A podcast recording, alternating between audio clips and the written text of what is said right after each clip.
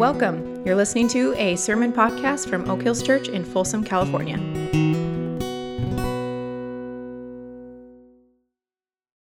This is from Matthew 14, 22 through 33. Immediately, Jesus made the disciples get into the boat and go on ahead of him to the other side while he dismissed the crowd.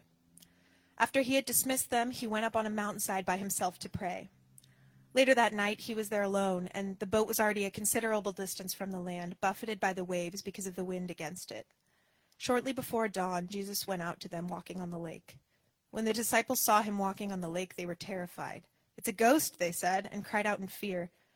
But Jesus immediately said to them, Take courage, it is I. Do not be afraid. Lord, if it's you, Peter replied, tell me to come to you on the water. Come, he said. Then Peter got down out of the boat, walked on water, and came toward Jesus. But when he saw the wind, he was afraid, and beginning to sink, cried out, Lord, save me.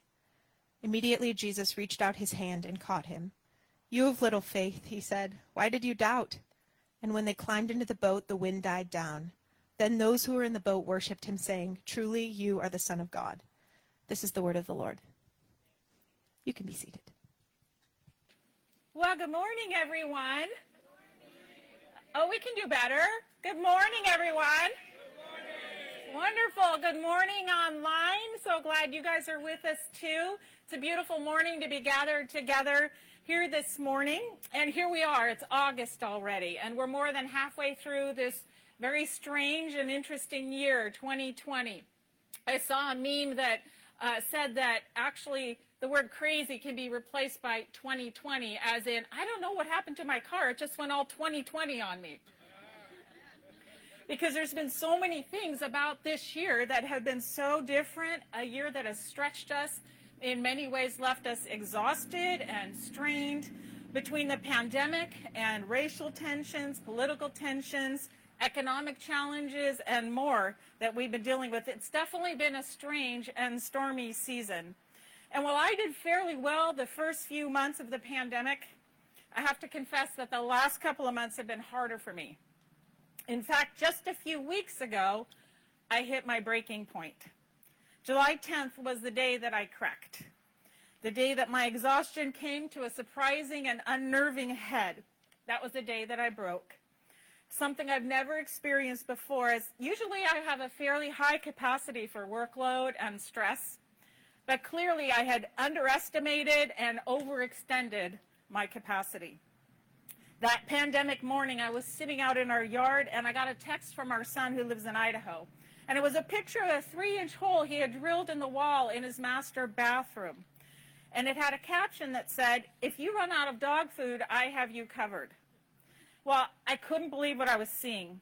That open hole in the wall revealed that the wall inside was filled with dog kibble.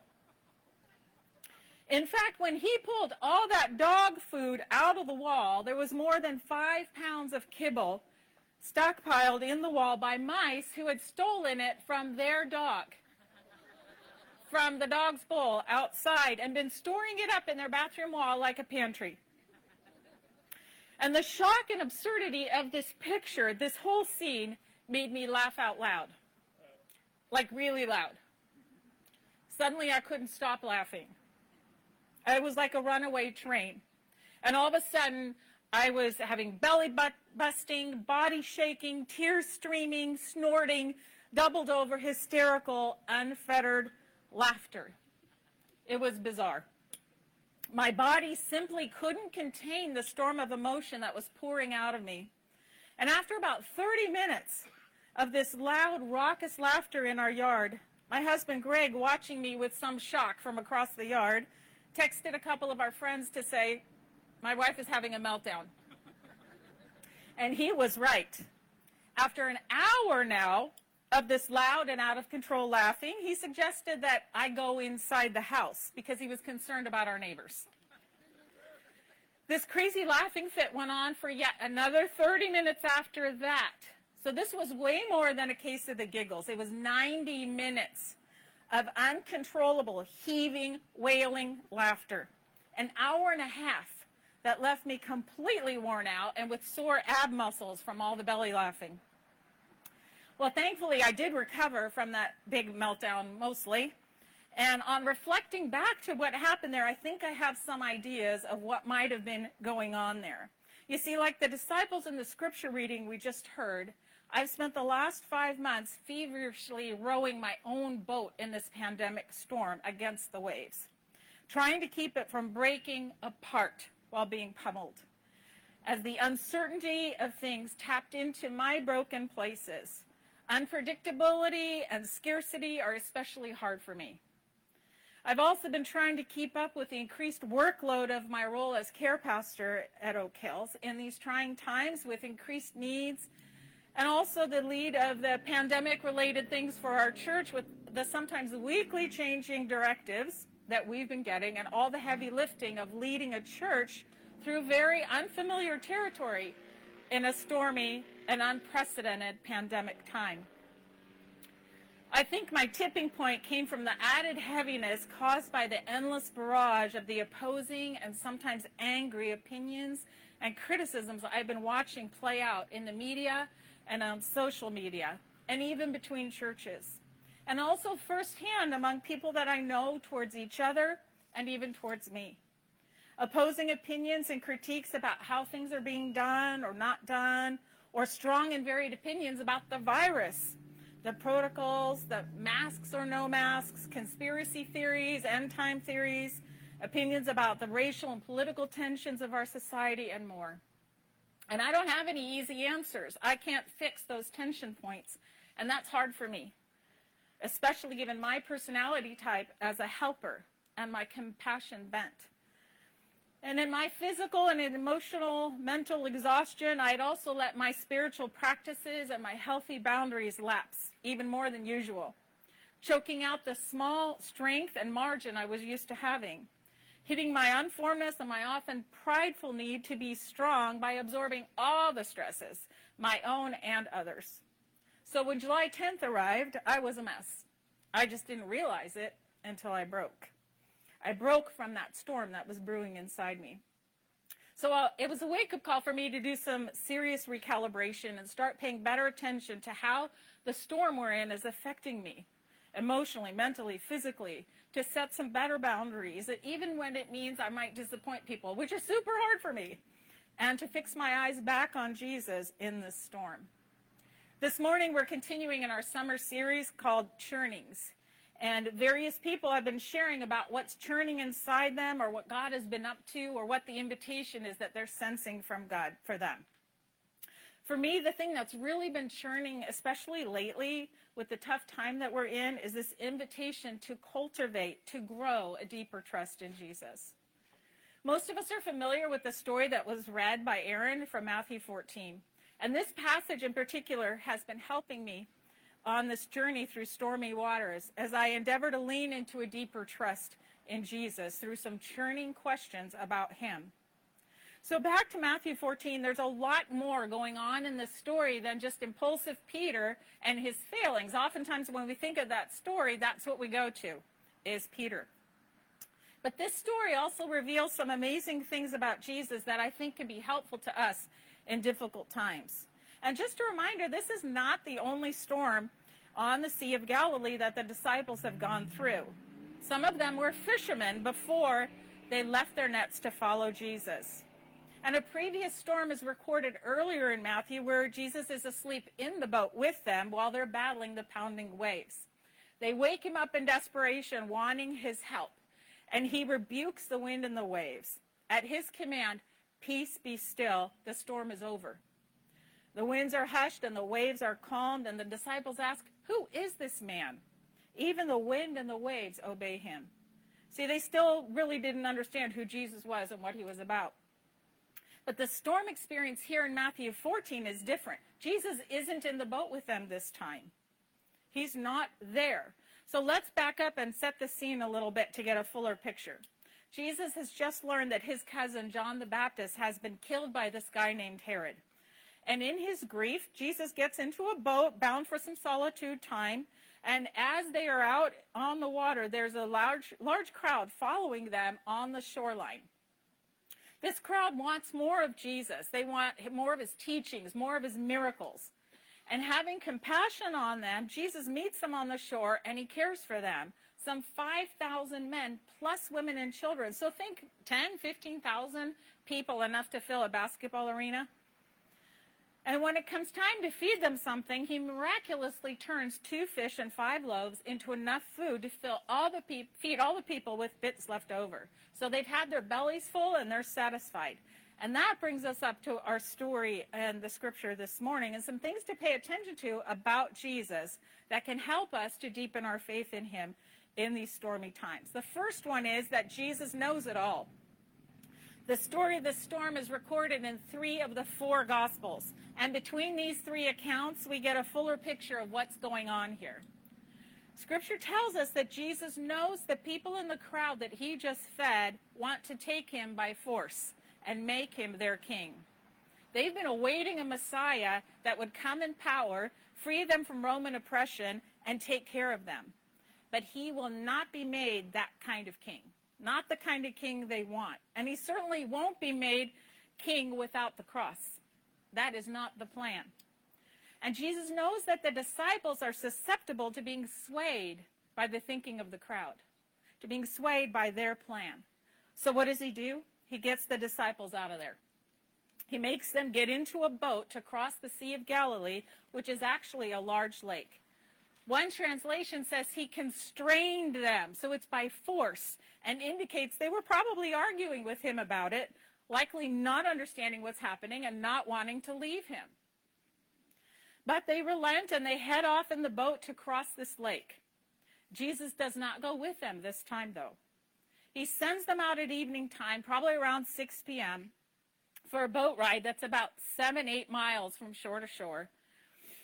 And while they're out there, he goes up to a mountain to pray. He dismisses the crowd. He goes up to a mountain to pray, getting that solitude time that he had been aiming for before the crowd. Here we see that Jesus continues to teach and groom his disciples to save them from themselves, and he physically removes them from the current situation right out into what would become a massive storm. Why would he do that? Consider the notion that he allows them to go out into the storm to grow them, to deepen their faith and trust, because he knows that they will need that. After all, this ragtag bunch is soon going to turn the world upside down for the kingdom. So he's continuing to prepare them for that purpose. And now he's up alone on a mountain praying. What is he praying for? Maybe he's communing with the Father. Maybe he's praying for strength in his grief at his loss of his cousin. Maybe for strength to fulfill his mission, or maybe for his disciples, interceding for them. Romans 8:34 says he is at the right hand of God interceding for us. And there are good reasons for what Jesus does or doesn't do. He can be trusted as we yield ourselves to him. We can't always know what he's doing, but we can rest in the assurance that He's at work by His Spirit on our behalf and for our good. He knows the storms that we're in even today, and He knows what we need. Has Jesus forgotten the disciples? No. Mark's account says that he saw the disciples struggling at the oars because the wind was against them. Really, this is another miracle. Jesus is standing on land in the dark, in the storm, and yet he sees the disciples in their peril, out in the middle of this lake, miles from shore, his watchful gaze is upon them. There are times where we don't know where Jesus is. We can't feel the, his presence. We can't feel the presence of the Holy Spirit. We don't know what Jesus is doing. But those are the times that we have to lean into our faith. When we can't feel, we lean into our faith because we have to walk by faith and not by sight. In these difficult times, our faith can be tested and it can grow while we rest in the knowledge that He sees us and He knows. He knows today. The second truth that I see about Jesus in this passage is that He comes to us. So this great storm comes upon the disciples on the lake, and they are toiling at these oars, which tells you something about the ferocity of this particular storm. And winds aren't unusual on the Sea of Galilee because of where it's situated. And some storms on that sea can produce waves more than 10 feet high. Some of the disciples, again, are experienced on the water, and yet here they are struggling as the wind and waves pummel their boat and threaten to sink them. It's nighttime and it's dark, except perhaps for flashes of lightning in this storm. And they've been rowing for hours, probably like nine hours or so. By the fourth watch, which is somewhere, which is between 3 and 6 a.m., so probably somewhere 3, 4 a.m., they're only in the middle of the lake, about three and a half miles along, and they're making little to no headway. Imagine how exhausted they are from trying to battle a storm all night and likely to be asking, Where is Jesus? Because last time he was with them in a storm, he saved them by stopping the storm. He spoke to the storm and he stopped it.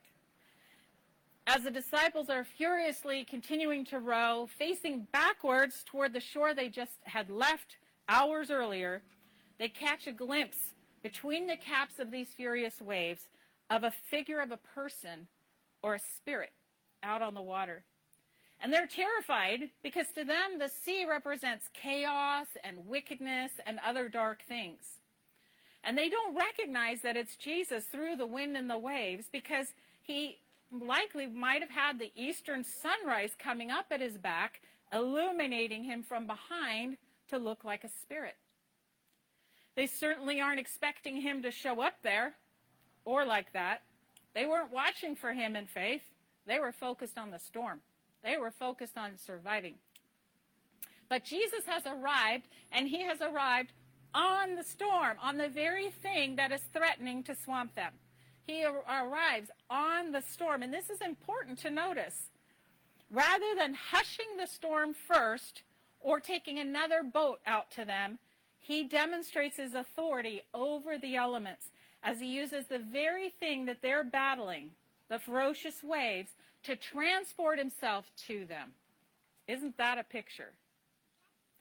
Think about that. The storm is the very vehicle that brings Jesus to them in their struggle and their fear. So picture this. He's coming closer, and they're trembling in fear that he's a ghost. Mark's gospel says he was walking by them, not directly to them, but by them. No big deal, just walking on a storm, relaxed. Perhaps he walked by them, alongside them, so they wouldn't be as afraid as he was approaching. Because again, they don't recognize that it's him. They think it might be a ghost. So he gives them a chance to see that it's him. And then he reassures them take charge, take courage, it is I. Other translations say, don't be afraid or be of good cheer. See, he knows best how to approach us and how to bring comfort to us. The third thing that stands out to me in this passage about what Jesus is like is that Jesus is accomplishing something in and through the storm. The story reminds me that Jesus invites us to take risky steps of faith, to join him where he is, and to keep our eyes on him, to trust him in everything, to be held by him as he shows us the goodness of God the God who made us. And he can use our very difficulties, our very storms, to accomplish good in us and through us for the sake of others. So Peter calls out to Jesus from the boat, If it's you, tell me to come to you on the water. And Jesus answers in a word. He simply says, Come. Not put your life jacket on first, Peter. Jesus invites Peter to come, to join him where he is, out in the deep water. Peter steps out of the boat, takes a few steps on the turbulent waves toward Jesus as he keeps his eyes fixed on Jesus, and he's walking on the water. He knows from previous experience Jesus can command the weather, but then he gets distracted by the waves. And he takes his eyes off of Jesus and he begins to sink. And as Peter begins to sink, he belts out the shortest prayer in the Bible Lord, save me. A simple, authentic, powerful prayer that acknowledges both who Jesus is as Lord and Peter's immediate and desperate need to be saved. And Jesus does it. And note that Jesus doesn't wait until Peter's completely submerged under the water and drowning in order to save him. When he is beginning to sink, Jesus grabs him. He doesn't save Peter by stopping the storm, but he saves him in the midst of the storm. And I find this really comforting. When I begin to sink, when I fall apart, when I get overwhelmed with life, He is with me, and His Spirit can uphold me. So I don't have to rely just on my human strength, which will fail me. Together, Jesus and Peter walk on the waves back into the battered boat, climbing in, back to the disciples who've been watching and learning from this whole experience. And immediately, according to John's gospel, they reach the shore where they're going. Immediately. It's taken them hours through the night to get to the middle of the lake. Jesus gets in the boat, and immediately they reach the shore where they're headed. And for those of you keeping track, there are four immediatelys in this story between Matthew's account and John's account. Four immediatelys that are happening here. So sometimes Jesus does things immediately. Sometimes he does things over time and makes us wait. Right? The disciples are in the storm all night long. So they weren't feeling immediately about anything while they're fighting this storm. Both ways are of benefit to us. When Jesus comes and he fixes things for us immediately, and when he makes us wait, because he wants to deepen our trust. He wants to grow us. That's the most important thing, is that he is conforming us into his likeness. And unlike the previous storm with Jesus, this time the disciples are not asking, Who is this man about Jesus? This time they worship Jesus. Through this storm experience, they have a greater revelation of who Jesus really is, of his deity, of King Jesus. Not the kind of king the people in the crowd wanted, the bread king, the feed our bellies king, and the deliver us from oppression of the Roman rule we're dealing with king, but the true King of Kings. And really, that is our best reward, is it not? As we weather the storm, our best reward is to know Jesus better. It's not our deliverance and our comfort and our safety. It is to know Jesus better. Nothing compares to the joy of knowing Jesus. Ephesians 1:17 says, "I keep asking that the God of our Lord Jesus Christ, the glorious Father, may give you the spirit of wisdom and revelation so that you may know him better." Through our trials, God is growing our faith and he's deepening our trust. The biggest storm in our life has already been conquered. When in our separation from God, Jesus bridged the chasm between us and God through the finished work of the cross and his resurrection, reconciling us to God. Do we then not think he's big enough to help us deal with the rest of the storms in our lives? Both the deeper problems we face and the smaller trials. But the truth is, we want storms to stop. We want calm and we want security and we want safety, predictability. We want the normal that we know, that we're used to. We want answers. How long is this going to go on? What's going to happen? We want Jesus to show up. If we're being honest, we want him to show up and we want him to say to the storm, Peace be still, and make it stop. To take the storm quickly away. And sometimes he does. Sometimes he doesn't. Other times we have to wait in the messiness of the unknown.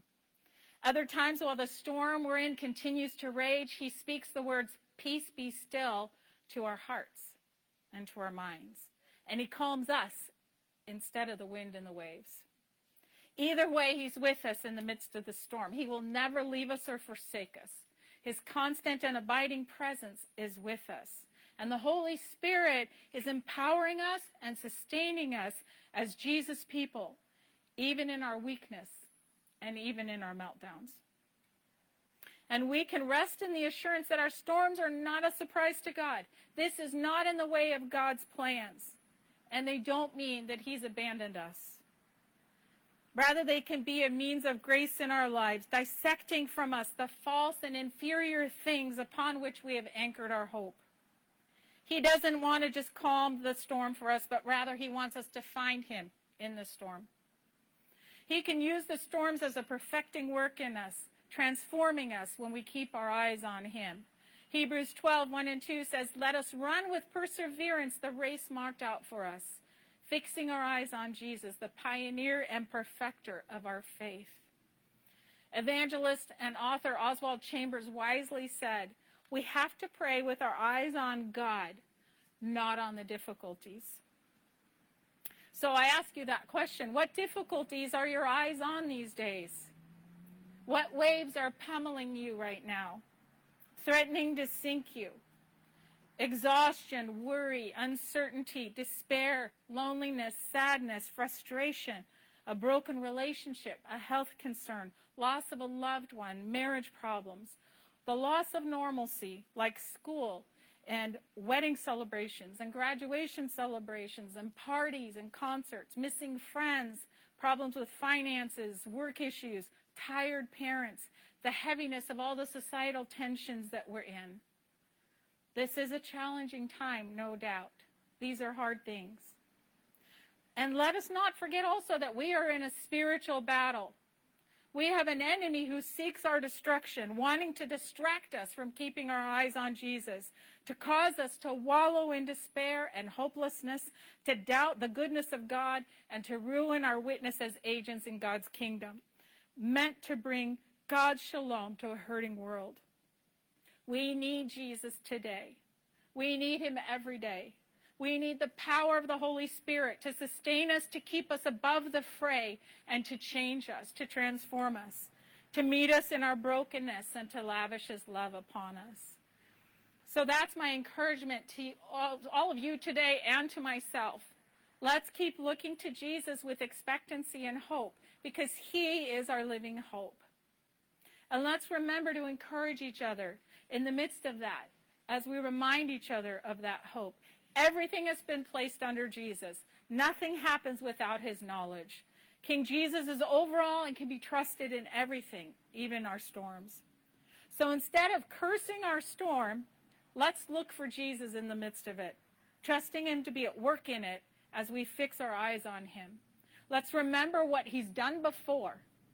Worship him, call out to him in prayer, stay grounded in his word and in his promises as it says in Hebrews 10:23.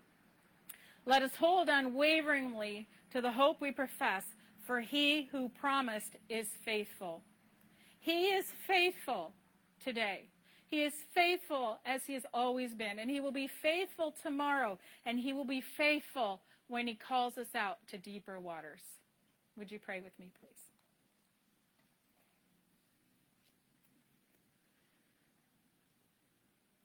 I know many of us are weary this morning, weary from the pandemic, weary from the tensions in our society, weary from personal storms. And I just want to take a few minutes in our community prayer right now to pray for each other. And if you're watching online, perhaps pray for the people whose names you see watching with you. If someone is at home with you, pray for them. And for those of you who are, who are here with me, I just want to invite you to stretch your hand out toward someone around you, just from your seat, in front of you, behind you. Just stretch your arm out to our community. God knows the stormy waters that are pounding on that person. Pray for them as I lead us in prayer. Heavenly Father, our Abba, our Daddy God, we praise you even in the storm, for you are great and you are good. Thank you that you are with us. Thank you that nothing can separate us from your love, that your spirit is at work in us, and that you invite us to come to you. You invite us to come with our grief, with our sadness, with our loss, with our heavy burdens, our weariness, and to receive your rest. We confess that our eyes are not always on you and that we try to carry things in our own limited strength. We ask for your help.